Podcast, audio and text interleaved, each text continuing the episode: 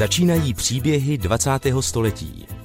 Pravidelně v tomto čase se pokoušíme osvětlit známé i zapomenuté události moderní historie. Vyprávíme osudy, na které se zapomnělo nebo se mělo zapomenout. I české dějiny mají své hrdiny a zbabělce, temná období i chvíle velkých činů. Holokaust nebo také Shoah působí ještě pořád v západním světě jako silná výstraha. Jako důkaz, čeho jsou lidé schopni, když odvrhnou morální zásady, dostanou posvěcení či příkaz z hora a v zájmu ideologie a budoucího údajně lepšího světa začnou vraždit. Pro generaci dnešních padesátníků bylo nacistické vyhlazování židů ještě živým zločinem. Přímo se týkal našich rodičů a prarodičů, mohli jsme se setkávat se svědky s nečetnými přeživšími. Zločin nebylo možno jen tak zapomenout, pominout, uzavřít v minulosti. Často padala otázka, co se stane, až tu pamětníci Šova nebudou, až přestanou vypovídat, navštěvovat školy, veřejně vystupovat. Ta doba nastává teď. Odcházejí poslední lidé, kteří zažili nacismus jako děti. Letos 24. dubna zemřel v Praze ve věku nedožitých 94 let Asaf Auerbach, laskavý muž, který ztratil v nacistických vyhlazovacích táborech rodiče a spolu s bratrem přežili nacismus v Anglii. Asaf Auerbach vystudoval statistiku, sám sebe charakterizoval jako socialistického ekonoma. Byl to velice jemný člověk a myslím, že se ztrátou rodičů a s židovskou tragédií se nikdy nevyrovnal. Nebylo možné se s tím vším vyrovnat. Říkával, že válka, a tedy holokaust, pro něj začala až v roce 1945, po návratu, po zjištění, že rodiče už domů nepřijdou. Bylo mu tehdy 17 let. Památce Asafa Auerbacha jsou věnovány dnešní příběhy 20. století, jimiž vás provází Adam Drda.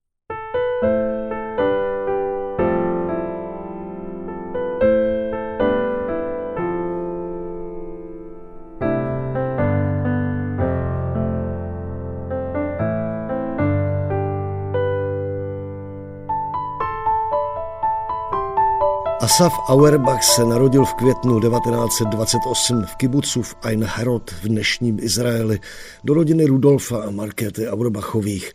Měl o pár let staršího bratra Rubena. Maminka pocházela z pražské nábožensky založené a česky orientované rodiny obchodníka s prádlem. Tatínek z německy mluvící obchodnické rodiny usazené v Bečově nad Teplou. Rudolf a Markéta Auerbachovi byli levicově založení, hlásili se k sionistickým myšlenkám a v roce 1922 odjeli do tehdejší Palestiny. Do roku 1930 žili asi 70 kilometrů od Haify. Pro sionisty byl odchod do Palestiny návratem z diaspory. Asaf Auerbach si toho ze svého rodiště moc nepamatoval. Otázky mu kladla Petra Verzichová. To celý to aliách, ten návrat jako domů, že jo, ten byl tady, já o tom moc nevím, abych nekecal, ale tady to bylo dost mohutný hnutí, že jo, jmenovalo se to Blau-Weiß, to jsou ty dvě barvy židovský, i na vlajce, že jo, čili modrá, bílá, no. Pak se vzdělávali a učili se tam asi hebrejsky, tu novohebrejštinu, pak taky byli vysláni třeba na, do nějakého zemědělského učiliště, tak říct jejich vlastního, kde se učili ty různé věci dělat, aby byli trochu připravenější na to, na všecko. No a takhle to nějak probíhalo, čili ono to trvalo, když se dodal k tomu Blauweisu, tak to ještě trvalo asi dva, tři roky, než se tam ve skutečnosti dostali potom. A v tom kibucu vyprávěli vám rodiče, jak tam žili, v tom kibucu, jak tam začínali? Jo, oni vlastně začali říct na zelený louce, to by bylo blbost, že jo. Ale tam vlastně začínali, dostali tu půdu, co nakoupili. Oni sami ne, ale některé židovské organizace, že jo. Asi jim taky dali do vínku nějaký to základní nářadí. Ale musel, začalo se tím, že si postavili stany nejdřív, Ono to byl dost drsný život, proto se zřejmě taky vrátili. Jednak ty vedra, to, to, to podnebí tam, že jo, a ta těžká práce. A já dokonce v doma fotku, jak máma, ale to bylo ještě zřejmě z toho učiliště tady někde buď v Německu nebo v Česku, tak tam stojí za, za, za tím, za pluhem a voráno. Tak takovýhle práce ženy tam dělali vlastně všechny s, i s těma chlapama. Jako, jo. Tam byl dětský domov, takže vlastně ty matky to, myslím, víceméně okamžitě před, předávali do těch domovů. To byl vlastně jediný zděný barák ze začátku, tak především šlo o děti, o budoucnost, že jo. Tak pro děti postavili jako barák z cihel a malty a tak dále. A, a těm matkám chvíli, jako, teda dokud to bylo nutné, tak dávali nějakou práci bezprostředně někde v blízkosti toho toho dětského domova, aby prostě mohli si odskočit a dát najíst těm svým děťátkům. Jo.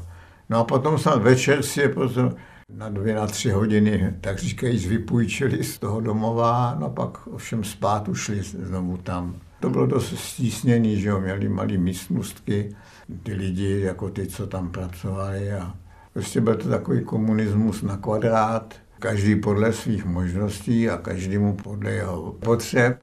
No všem, pokud neměl ty potřeby nějaký vyšší než ten základní, to, že jo.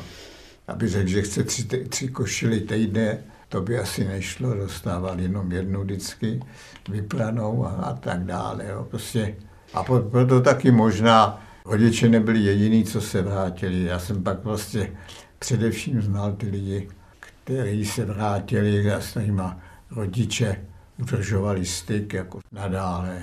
Ono tam taky snad zrádil nějaký tyfus nebo co. Asi to bylo na ně moc a taky už ty arabové tam v té době zlobili, chtěli je dostat pryč, jo. Takže tam byly docela vážné střety. Přitom ty židi vlastně vykoupili tu zem od těch Arabů, od těch bohatých šejků, že jo. Ale prostě oni je tam nechtěli takže tam byly pořád nějaký, nějaký mely, já detaily neznám, ale tak nějak to bylo.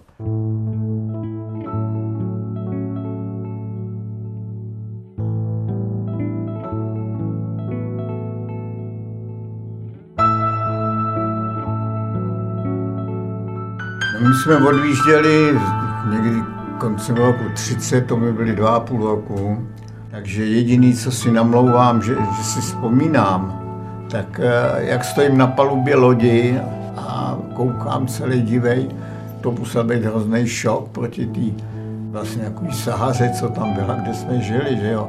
A najednou tam obrovská plocha vody, tak je dost možný, že, že si to nevymýšlím a, a že to opravdu, že to opravdu si tohle to pamatuju z toho. Oni taky nebyli moc výřeční jako rodiče, jo, takže mně to bylo jedno, jestli jsem se narodil na Kačelově nebo Betalfě, že jo. No dneska vím, že to je chyba, člověk se má ptát těch rodičů, dokud to jde.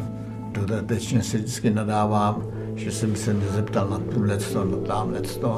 No a teď už to nedám dohromady, jo.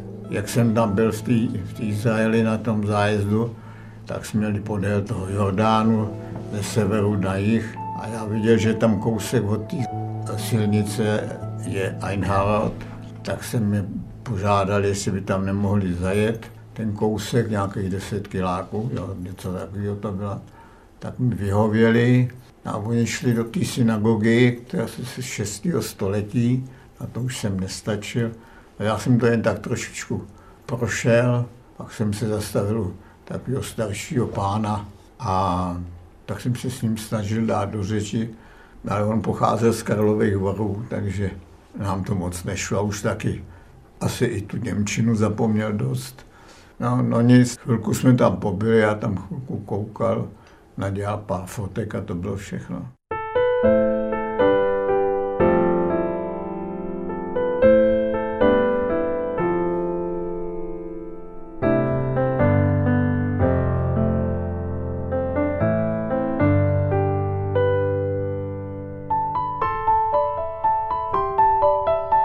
Auerbachovi se roku 1930 vrátili do Československa, šli v Praze. Otec Rudolf se nechal zaměstnat v auditorské firmě, maminka zůstala v domácnosti. Bydleli nejdřív na Žižkově, později v Dejvicích a nakonec ve Vršovicích. Markéta s dětmi navštěvovala rodiče, kteří měli obchod na Smíchově. Když bylo Asafovi pět let, dostal se v Německu k moci Adolf Hitler. Když mu bylo deset, proudili už do Čech židovští uprchlíci. Auerbachovi věděli, co je nacismus, měli dost informací a neměli iluze. No zaprvé o tom, co se děje v Německu, byli velice dobře informovaní, že otec byl velice levicově zaměřený, pracoval v organizaci, která se jmenovala Rote Hilfe, což je rudá pomoc a pomáhala hlavně těm utečencům, aniž to, to bylo Rote, tak hlavně těm levicovým, že jo. Měli jsme doma spoustu literatury o tomhle, my jsme tam měli třeba brožuru o procesu s Dimitrovem, s fotografiemi a tak dále. Dokonce na stěně jsem měl fotografii Ernsta Telmana, což byl předseda komunistické strany Německa. Ovšem pak, když Němci nebo už těsně předtím, tak to se muselo samozřejmě dát pryč a místo toho jsem tam pak měl pana prezidenta Masaryka, což mi bylo blížší i osobně, že jo, protože ve škole jsme, tak si to byl prostě pro školní mládež, to byl pámbu v podstatě, že jo. A, a tu dokonce tenhle ten obrázek jsem si odvezl do Anglie tehdy, jako to se nešlo ještě do kufru. A, takže od těch jsme to hodně věděli, že jo, a křišťálová noc a tak dále, o tom jsme všechno věděli. Občas přijel nějaký ten utečenec, na oběd přišel mm. nebo se vykoupat. Posloucháte příběhy 20. století.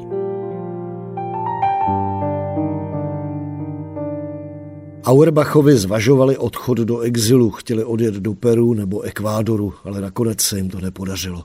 Neměli moc peněz a Asaf říkal, že otec byl možná natolik zaujatý potřebou zachraňovat druhé, že už celou svou rodinu zachránit nestihl. Podařilo se mu však dostat své syny Rubena a Asafa do jednoho ze záchranných dětských transportů, které mířily z Čech do Británie a jimž se dnes poněkud nepřesně říká Vintnovy vlaky. V roce 1939 vycestovalo díky široké pomocné operaci z protektorátu téměř 700 dětí. Asaf a Ruben odjížděli díky významné pomoci rodinné přítelkyně Hany Štraserové. Jak se Asaf Auerbach o nadcházející cestě dozvěděl? Zvláštním způsobem. Máma moc těch řečí nenadělala a jsem, co by český židě, že jo, neuměla ani slovo německy, že jo, tak si rodiče rozhodli, asi když mi bylo 8 nebo 9, že budu chodit eh, na Němčinu. A tak jsem chodil k té soukromé učitelce jednou za týden na jednu hodinu, tak jsem se pomalu jako začal to učit. No a pak, já bych to tak odhadl, že to bylo začátkem 39. roku, kdy řekla, přestaneš chodit na Němčinu a budeš chodit na angličtinu. Já jsem se zbouřil, teda zbouřil, já jsem jenom řekl, ne, že bych se rád učil Němčinu, ale že, no, že bych se snad měl nejdřív pořádně naučit německy a pak teprve bych se měl pustit do té angličtiny jako dalšího jazyka. To je logický, ne, trochu. No a na to jsem dostal úplně strohou odpověď, možná pojedeš do Anglie, tečka. To bylo všecko. Tak jsem začal chodit na angličtinu.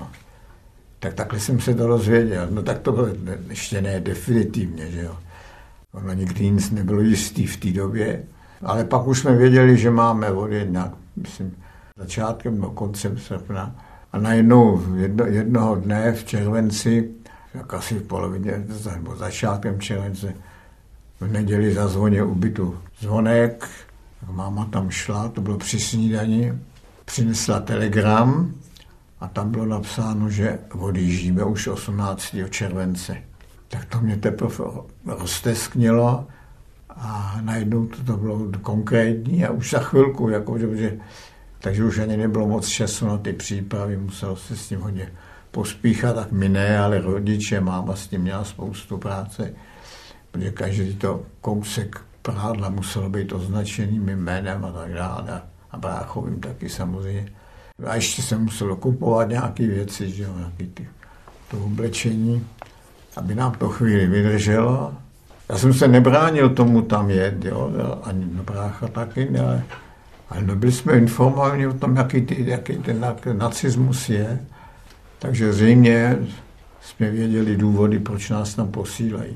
Ne, že by tehdy byl už byly řeči o holokaustu ani náhodou, ale co se děje v Německu, to jsme věděli a tak se dalo očekávat, že to v Čechách nebude o nic lepší.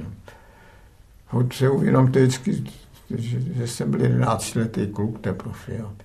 Prostě rodiče to řekli, že to mám takhle, že prostě pojedu, tak oni určitě věděli, proč mě tam posílají, ne? Ale vím, že jsem se tehdy, jak mám přečetla ten telegram, tak mě to, ta, náhlo, ta náhlost toho, ta nečekanost se mnou něco udělala, já jsem začal hrozně brečet. A když jsem já začal brečet, tak začala máma brečet, tak to chvilku trvalo, než jsme oba se sklidnili, ale pak už až do toho odjezdu ani jednou jsem já nebrečel. Máma taky, alespoň ne před náma, co, jak to bylo v noci v posteli, to, to já nevím, to jsme nic neslyšeli, ale No a pak taky máma nám řekla, no táta, já nevím kdo, že nejedeme úplně do neznáma, jo, protože tam se jedna jejich moc dobrá známá, která s ním vlastně taky byla v kibucu a taky se vrátili zpátky, tak tý se podařilo utíct dřív, teda ne utíct, co tam měl její manžel dostat práci, tak odjeli docela legálně ještě, ještě před protektorátem někdy v lednu, únoru 39, ještě za druhé republiky. Takže jsme viděli, že ta, ta slíbila, že se o nás postará a říkali nám a byli asi o tom přesvědčení, že se jim podaří taky dostat do Anglie za náma. A taky, vemte to v že jsme byli zvyklí jezdit na ty tábory v létě, mnohé ty děti ještě vlastně někdy nebyly od rodičů, že jo, byli s nimi celý roky v létě. Takže to takhle prošlo v celku v klidu. A ani na tom nádraží nebyly žádný problém, že by jsme... Ale nezapomeňte, že prostě nás, nás, ale myslím, že vůbec všeobecně, vůbec nenapadlo, že bychom se neměli znovu sejít, setkat. Jo, tak buď tam přijedou, nebo porazíme Hitlera a vrátíme se domů. Jak si vzpomínáte na ten poslední den toho odjezdu nebo na to rozloučení? No ono to bylo všechno naspěch, víte.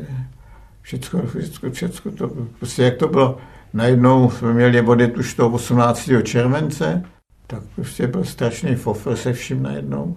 A nevím, to, to si moc nepamatuju, akorát, když jsme potom vyšli teda, že ten vlak odjížděl o půlnoci, to byl normální vlak a my tam měli nějaký snad dvě, tři, eh, dva, tři vagóny, protože nás bylo jenom asi 70 těch, co měli původně odjet někdy v tom srpnu. No a potom, aniž to, to bylo až v noci, tak nás vzali normálně tou tramvaj, nebo čím to bylo autobusem, snad jezdím, přijeli k svatýmu Václavovi, tam byl, tam býval rybí buffet, tam bylo, ještě, ještě za, za blahé paměti komunistů v Čechách, to tam i drželo. A uvnitř v tom, v tom, v tom průchodu, nebo, tam byla eh, taková Noble restaurace. No a tam nás teda vzali na zlučkový večírek, jakoby, jo. A tak já si z toho vlastně pamatuju nejvíc toho, protože zaprvé eh, nikdy předtím nás do restaurace nevzali na oběd a pochopitelně už někdy poté. A to, to byl hrozně nobl, tam ty číšníci ve fracích a smašli, smašli a bílou košilí a ty bělospoucí ubrusy a stříbrný nádoby a tohle všechno. Tak to, to, prostě, to byl šok pro mě. Tak to by vlastně utkvělo z toho nejvíc. To ostatně nějak vybledlo už všecko. Jak říkám, to proběhlo víceméně v klidu, máma se držela, kdyby se nedržela, jako mnohé ty mámy to tam nevydržely a bulely. Já mám, já, jsem, já si myslím, že by mě nedonutili odjet. Že bych prostě odmítl do toho vlaku vlíst, kdyby začala brečet. To, to bych nesnes. Jak vám říkal, jsem s ní byl hrozně jako, na ní byl závislý hrozně moc. Tak to, to určitě by takhle dopadlo. Tak ještě, že jako to vydržela. No ale potom asi, když jsme už odjeli, nebo zahoukalo to a začalo odjíždět a blíží se do toho tunelu na tom hlavním nádraží. A on pak pomalu mizel v tom tunelu. Nejdřív ještě byly vidět ty koncové světla, pak už ani to ne. Tak to jsem přesvědčený, že pak už bulela. To asi jinak nešlo. To se potom konečně jako mohla uvolnit asi. Ale jak říkám, ani tehdy, já jsem si jistý, že jako si nemysleli, že už se nikdy neuvidíme. A vás to taky ani nenapadlo, nebo jo? Napadlo vás? Tehdy? Hmm. Tak bych neodjel. Hrozně jednoduchá odpověď. I kdyby to bylo jedno procento na možnosti, že se už s nima nesetkám, a já to vnímal jako jedno procento, tak bych neodjel. Do toho vlaku by mě nedostali, o tom jsem přesvědčený. Určitě ne. Jednoduchá odpověď. Posloucháte příběhy 20. století.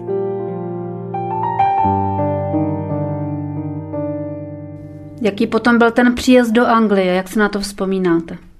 No moc ne, no tak ono to bylo hrozně unavná cesta za prvé, že jo. Byli jsme třetí třídou a ty dřevěné lavice tam ještě byly. Dneska už třetí třída neexistuje, že jo. A to byly takové lavice, jako jsou z těch, z těch, z těch latí, jako zahradní nábytek, že jo. No a teď si představte 20 hodin prosedět na takovýhle blbý labici, ne?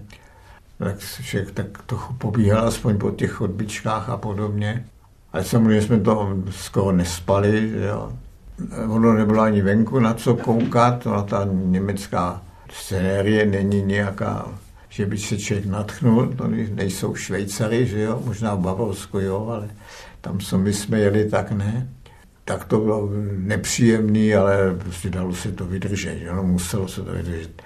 Nejvíc si snad vzpomínám na to, jak jsme zastavili na nějakých velkých nádražích. V Norimberku jsme stavěli, vím, a další už vzpomínám. A tam vlastně celý ty nádražní budovy, tři, čtyř patrový, a z nich splývaly dolů ty Hakenkrajcové vlajky, jedna vedle druhý, takže vlastně nebylo vůbec vidět okna z toho a nic.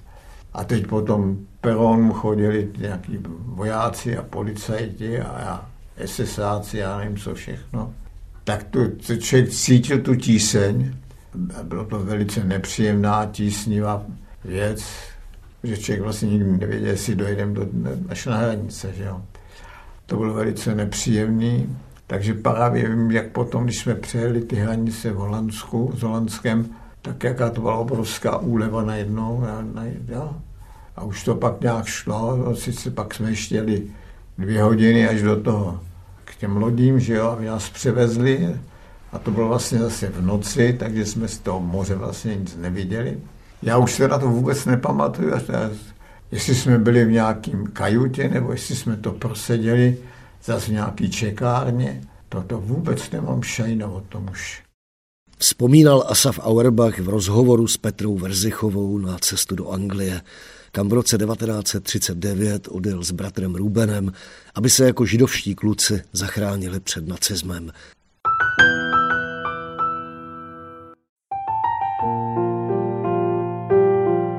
Posloucháte příběhy 20. století.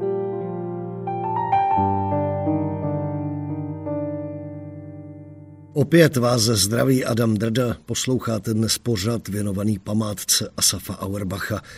Narodil se v květnu 1928 v české židovské rodině a roku 39. odjel jako 11-letý spolu se starším bratrem Rubenem v záchraném dětském transportu do Británie. Jejich rodiče Rudolf a Markéta Auerbachovi zůstali v protektorátu Čechy a Morava. Vyprávění Asafa Auerbacha jsme opustili ve chvíli, kdy doplul k břehům Anglie. Připomenu, že rozhovor s ním vede Petra Verzichová z paměti národa. No a pak ráno v 6 hodin nás vyhnali a protože asi chtěli už zase jet zpátky, pochopitelně, aby se, se to vytížilo a využilo. Tak jsme pak ještě dopoledne nás vyhnali na takovou louku, tam jsme si hráli a konečně jsme se aspoň mohli rozejbat, že jo. Tak tam hráli fotbal a různé věci. No tak předpolednem nás nasadili znovu do, do toho vlaku a to už jsme do, odjeli do Londýna. No a tam jsme skončili v nějaký čekárně, tam už čekali vlastně ty naši budoucí eh, rodiče v uvozovkách, jak bych to řekl. A takže chodili kolem nás, kolem nás někdo šmejdil, jsme měli takový cedulky, že jo, s jménem. A oni sice viděli fotku toho dítěte, ale to byly takový po, podívání se a nic víc o tom nevěděli.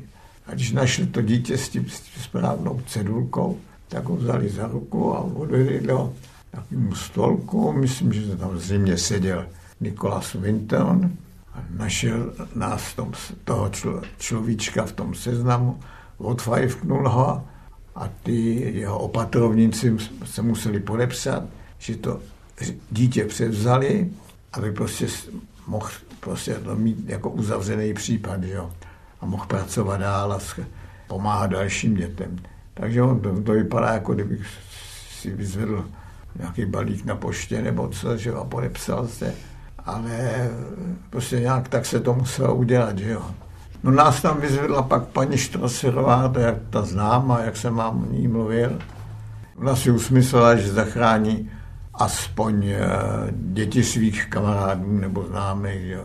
Takže eh, prostě udělala něco, co vůbec nechápu, že dala dohromady anglický komitét v tom Slow Content, který se zavázal, že se o nás postará, jo, že musel a tyhle ty všelijaký přísliby udělat.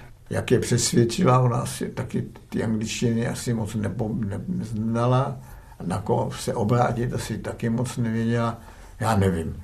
Pro mě je to záhada, to je taky jedna z těch žen, který jsem se měl zeptat, jak to celý šlo a neudělal jsem do toho, taky do dneška lituju. Tak ze začátku přece jenom byl takový elán do toho, že jo, u těch lidí pak už, se to bylo, pak už to bylo horší, tak se asi hůř scháněli peníze, když jsme museli jíst a bydlet a to všecko. Tak asi nás těch osm tam tehdy převzala a šla s náma ještě na nějaký oběd, nebo co si vzpomínám, no a pak už jsme odjeli do toho stouku. Tam jsme zase přijeli až večer. No a jelikož jsme přijeli už toho 18. místo toho 1. srpna, tak eh, ten domek, který dal, dalo město k dispozici tomu jednomu výboru dobročinnému, tak ještě nebyl zcela připravený k provozu, že jo, protože tam dlouho nikdo nebydlel, tak to museli všechno vysmejčit ty dámy, které se přihlásili do toho spolku a umýt podlahy a já nevím co všecko, sehnat postele. E, tak to nebylo ještě plně připravený, to na němockách. A tak jsme týden bydleli nejdřív v rodinách, já s bráchou společně v jedné hodině a ty ostatní taky byli zase nějaký jiný anglický rodině. No a potom týden už to bylo všecko hotový, ta rodina, co se o nás starala, tak nás tam odvezla.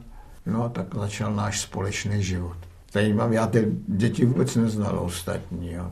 Až potom, když přišly dvě, které vlastně ještě dodatečně, ale jinak jsem je vůbec neznal. Teda že, jsem znal. Že vás bylo kolik teda těch dětí pohromadě? Ono dohromady? bylo jako, se to furt střídalo. Ono nás bylo osm, to bylo to jádro, nebo jak bych to řekl. No a pak, jelikož se o nás museli starat nějaký dospělí, tak ty měli taky děti, že jo, tak ty první, to byla, to byla kamarádka právě ty paní Štraserový nejbližší. Byla paní Dašová s panem doktorem Dašem, on byl lékař dětský. Jací byli? Jak se vám tam s něma žilo? Hrozně dobře. Ta Ela Dašová byla taky hrozně neobvyklá žena. Ona pochopila, že nesmí rozlišovat mezi těma dětma, zejména ne mezi svými a těma tam těmi. Ona prostě nás brala všechny jako jednu rodinu, tak se k nám taky chovala jako k svým vlastním dětem, jakoby. To bylo úžasné, protože se člověk cítil jako v její náruči jako strašně dobře. Jako, jo. To už potom nikdy nebylo, když oni se pak odstěhovali. On byl lékař, ze začátku tam byl u nás, tak jako ten druhý, co, co, co měl má ty manželce pomáhat. A pan doktor pak měl podlahy a podobné věci musel dělat. Ten a pak šel jako eh, asi po roce, odjel do Manchesteru eh, na vysokou školu medicínskou, aby si udělal, eh, musel si nějak doplnit, nějaký doplňkový zkoušky udělat a dostal diplom od tým anglické univerzity takže pak už mohl jako pracovat jako lékař, předtím nemohl. předtím mohl jenom na černo, jak si když s námi něco bylo. Že jo. No a pak se to střídalo už, a to už nebyl ten vztah takový neuvěřitelně krásný. Jo, nedávno, no, už je to asi dva, tři roky jsem byl v Anglii, ve Stouku, tam se natáčel film o tom letom. A tam ta její dcera, já už jsem si to ani neuvědomoval, vyprávěla, že jí matka řekla, aby přestala říkat mámo, aby říkala Ela, tak jako jsme ji oslovovali my, aby prostě opravdu to co nejvíc jako utlumila ten, ten že, že tady jsou mý dvě děti a tady jsou ostatní. To už žádná jiná ženská nedokázala tohleto takovýmhle způsobem. Prostě to byla máma všech, já nevím, musela mít hrozně velký srdce, aby jsme se do něj vešli. Všech deset. Měli jste nějaké zprávy uh, od svých rodičů? V začátku, dokud nevypukla válka, tak normálně z protektorátu mohli odcházet dopisy, samozřejmě byly cenzurovaný asi a tak dále. No a potom na to vlastně navázala jedna rodina, která taky žila v, v tom kibucu, ale která vypadla do Ameriky, takže rodiče pak posílali dopisy té paní Wolf, Wolfovi, ta to posílala k nám, a my jsme zase, a, a v obráceně taky to tež. Takže samozřejmě už toho bylo míň, protože mohli taky furt obtěžovat, že jo, ale prostě fungovalo to. No a když tohleto, když vypukla ta e, válka s Amerikou, potom tady ještě se otevřela další možnost, to nevím, kdo to, kdo to vymyslel a kdo, to, kdo přesvědčil Němce, že to mají připustit. Existovala taková poštovní služba mezi e, zajatci válečnými a, a domů, kterou organizoval Mezinárodní červený kříž, to bylo v rámci nějakých těch konvencí, konvencí židovských, ženevských, ne židovských. A na to existovaly takový formuláříčky, tam se mělo napsat 25 slov, včetně podpisu. No a to prostě od nich to šlo do té Ženevy na Červený kříž a z Červený kříž to posílal zase do Anglie. Vždycky asi nějaký balík, když to bylo tak nějak. No a na té zadní straně toho tiskopisu se zase mohlo napsat těch 25 slov a poslat to zpátky. To byla jediná možnost, a zřejmě i váleční, pro ty váleční zajace to byla jediná možnost. I pro, a pro nás, ale my jsme nic, my jsme nebyli váleční zajaci, ale přesně já nevím, proč to povolili. No tak takhle jsme si psali, eh, občas jsem tam,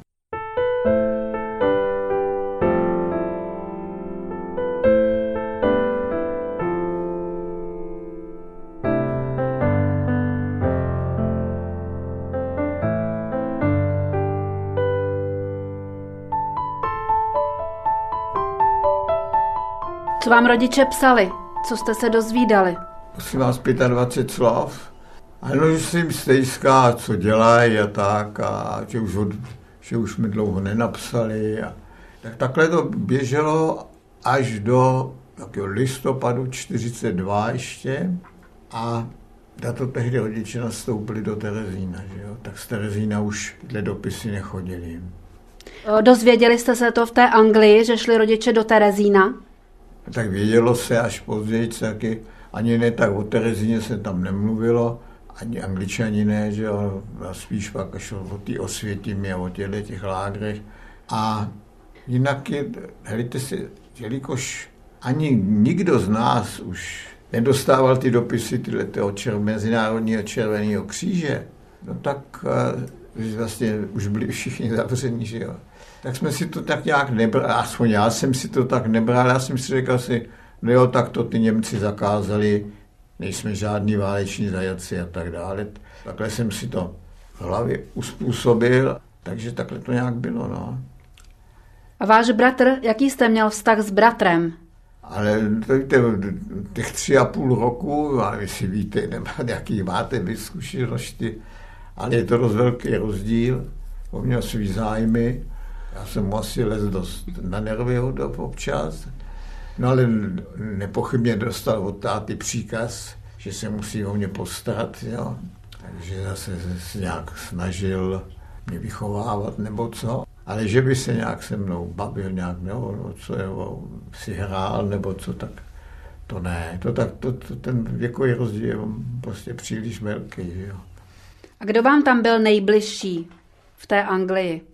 Já bych řekl, že ta paní Štraserová ty, ty, tyhle, a i ta paní Dašová potom. Asi jo, tak to je. Potom teda, když přestali chodit ty dopisy, tak to bylo potom ještě tři roky vlastně do konce války. Během těch tří let eh, se k vám nedostaly žádné informace. No, ono něco se proslýchalo, něco jsme se dozvěděli později, co všem ani ne v 42. ale někdy kolem toho snad 44. Ale já jsem to věděl, že prostě teda, že, že, že existuje osvětím a já nevím co všecko a že se tam vraždí. To, ale já si to nepřipouštěl, že by se to mělo týkat mých rodičů. Jo. Všichni mo- jiní mohli prostě tam podlehnout, ale ne moje rodiče. Že jo. Takže já jsem do konce války vůbec nezapochyboval ani, ani vteřinu. Prostě jsem to udělal si železnou oponu nebo co před, před sebou a prostě jsem se to nepřipustil. No.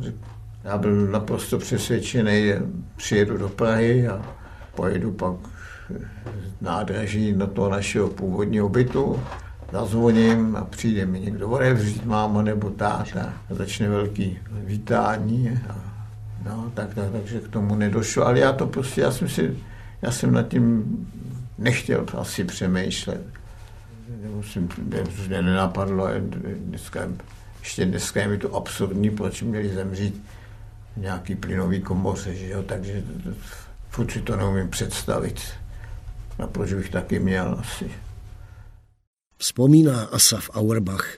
Jeho rodiče Markéta a Rudolf Auerbachovi byli zavražděni v Osvětimi na konci října 1944. 17-letý Asaf chodil v Anglii do československé exilové školy. Domů se vrátil v létě 45. Jeho starší bratr Ruben přijel o něco dřív. Potom ještě česká vláda, nebo československá přesněji řečeno, zorganizovala pro ty děti, které tam neměli kde zůstat, neměli nikoho, protože i ty, i ty jejich eh, adoptivní rodiče, nebo jak bych to nazval, prostě už, už jako neměli zájem dál. Řekli si, ať se o ně postarají už teďka v Československu, že jo? Takže a hlavně to byly ty děti, co chodili do té školy, tak pro ty uh, zařídili uh, leteckou přepravu z RAF, takže jsme seděli v nějakých, já nevím, co to bylo za letadlo, tam nás přivezli a tam jsme seděli na těch lavičkách podél trupu, že jo, co tam je pro ty vojáky. Tak nás odvezli do Prahy a v Praze na Ruzini už na nás čekal autobus. Ten nás přivezl do Žitný, tam je budova Imky, nevím, jestli tam ještě pořád. Tam nás akorát přivezli do nějaké místnosti, kde byly spousta postelí.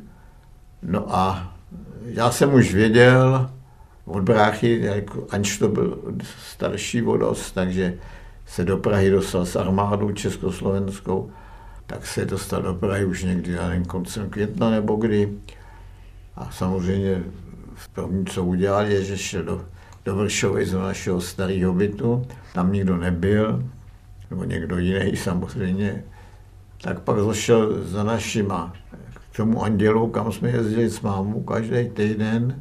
Mezi tím jako snad už ji vrátili, teď je ten, ten obchod zarizovaný.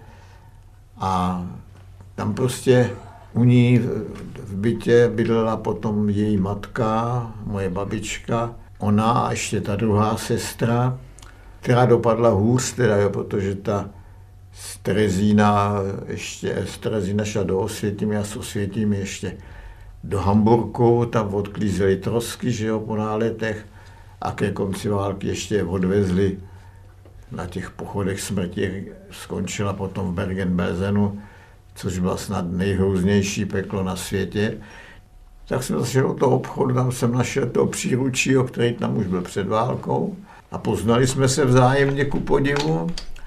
Když jsem se zeptal, jestli je tam paní Dvořáková, no a on mi řekl, že ne, že šl, někam šla A aby šel za roh do toho a toho domu, v tom a v tom poschodí, tam abych zazvonil, tam ji najdu, tak jsem poslechl a šel jsem tam a přišla mi odebřít taková drobunka, stará paní, řekla mi dobrý den. A já dobrý den, je doma paní Dvořáková. A najednou přeskočila jiskra mezi náma. Já poznal babičku, babička poznala mě, že jo. Takže nastalo velké vítání. Ty dvě tety byly někde na koupi, takže přišly až za chvilku. A ta mladší povídá, kde máš kufr? Já povím, no, že ho mám prostě v té žitný. A no tak tam pro něj pojedeme. Jo. A bylo úplně samozřejmé, že jsem u nich pak bydlel asi dva roky, než jsem dokončil tu střední školu. A byli úžasní, že jo, oni prostě jako, prostě se snažili, jak jen bylo možno nahradit tu mámu, i když ono to nejde. No tak tam jsem žil pak ty dva roky, jo. Posloucháte příběhy 20. století.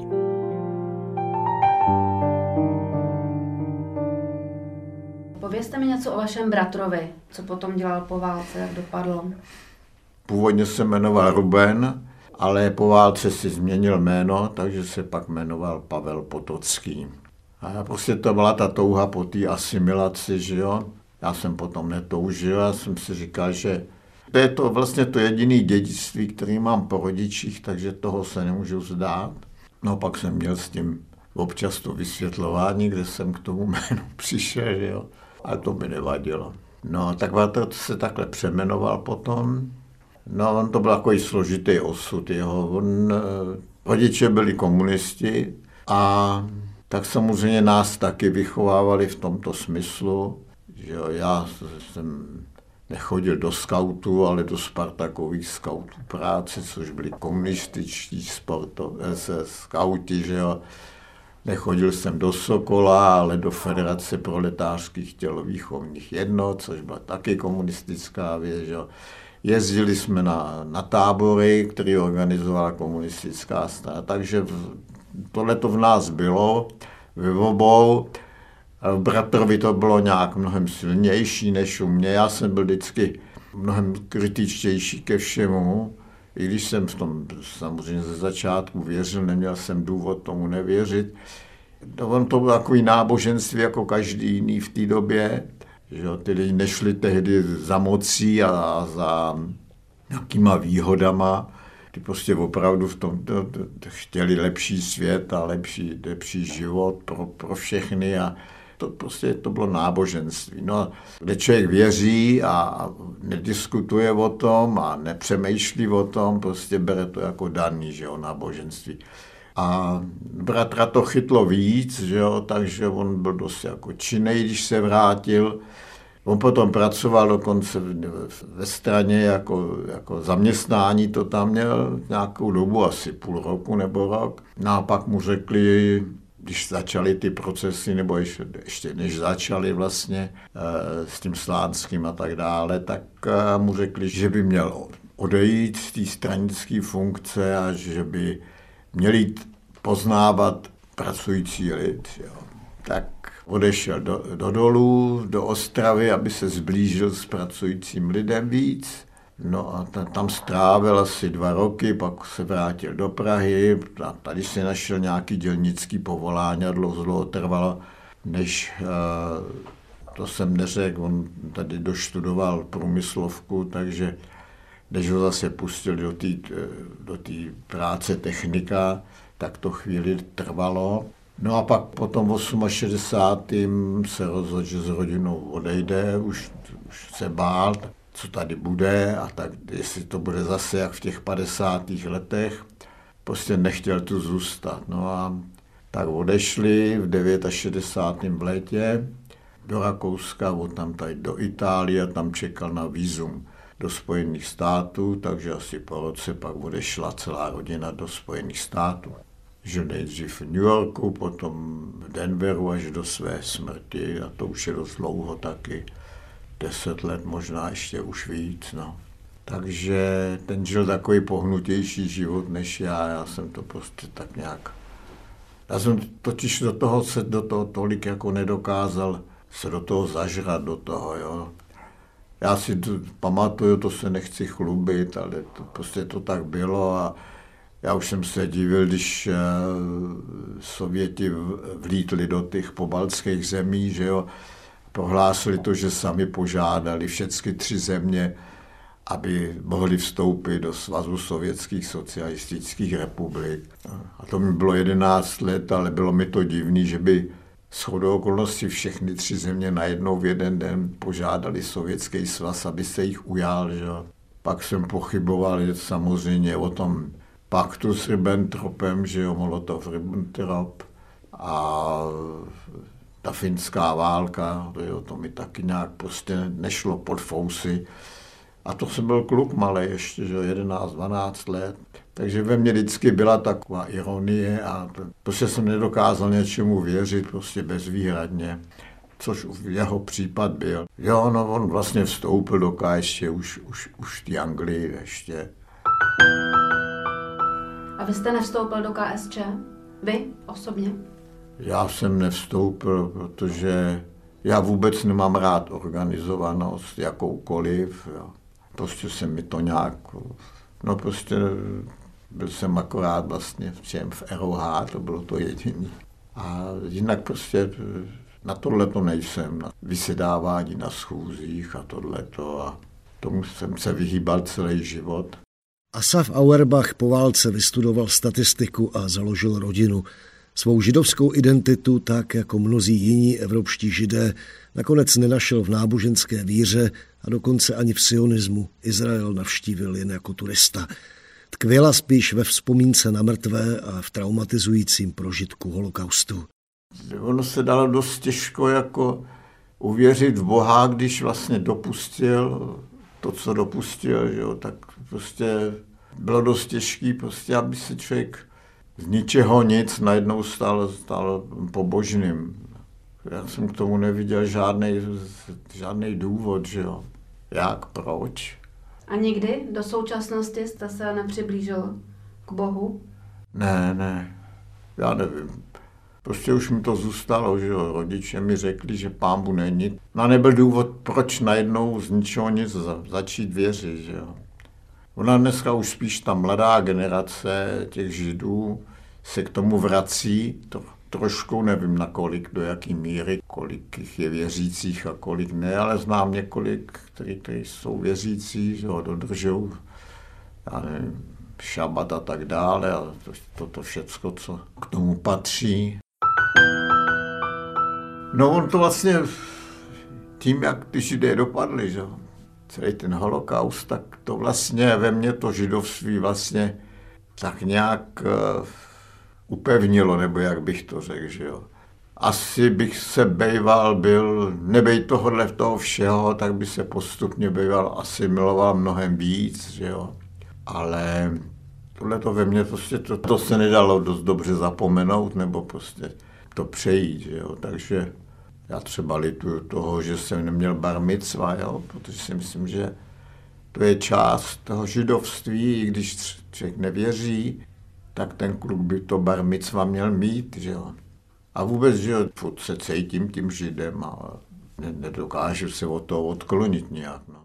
Vzpomínal Asaf Auerbach, a to je konec dnešních příběhů 20. století, věnovaných jeho památce. Zemřel v Praze letos 24. dubna v necelých 94 letech. Od mikrofonu se dnes loučí a za pozornost vám děkuje Adam Drda.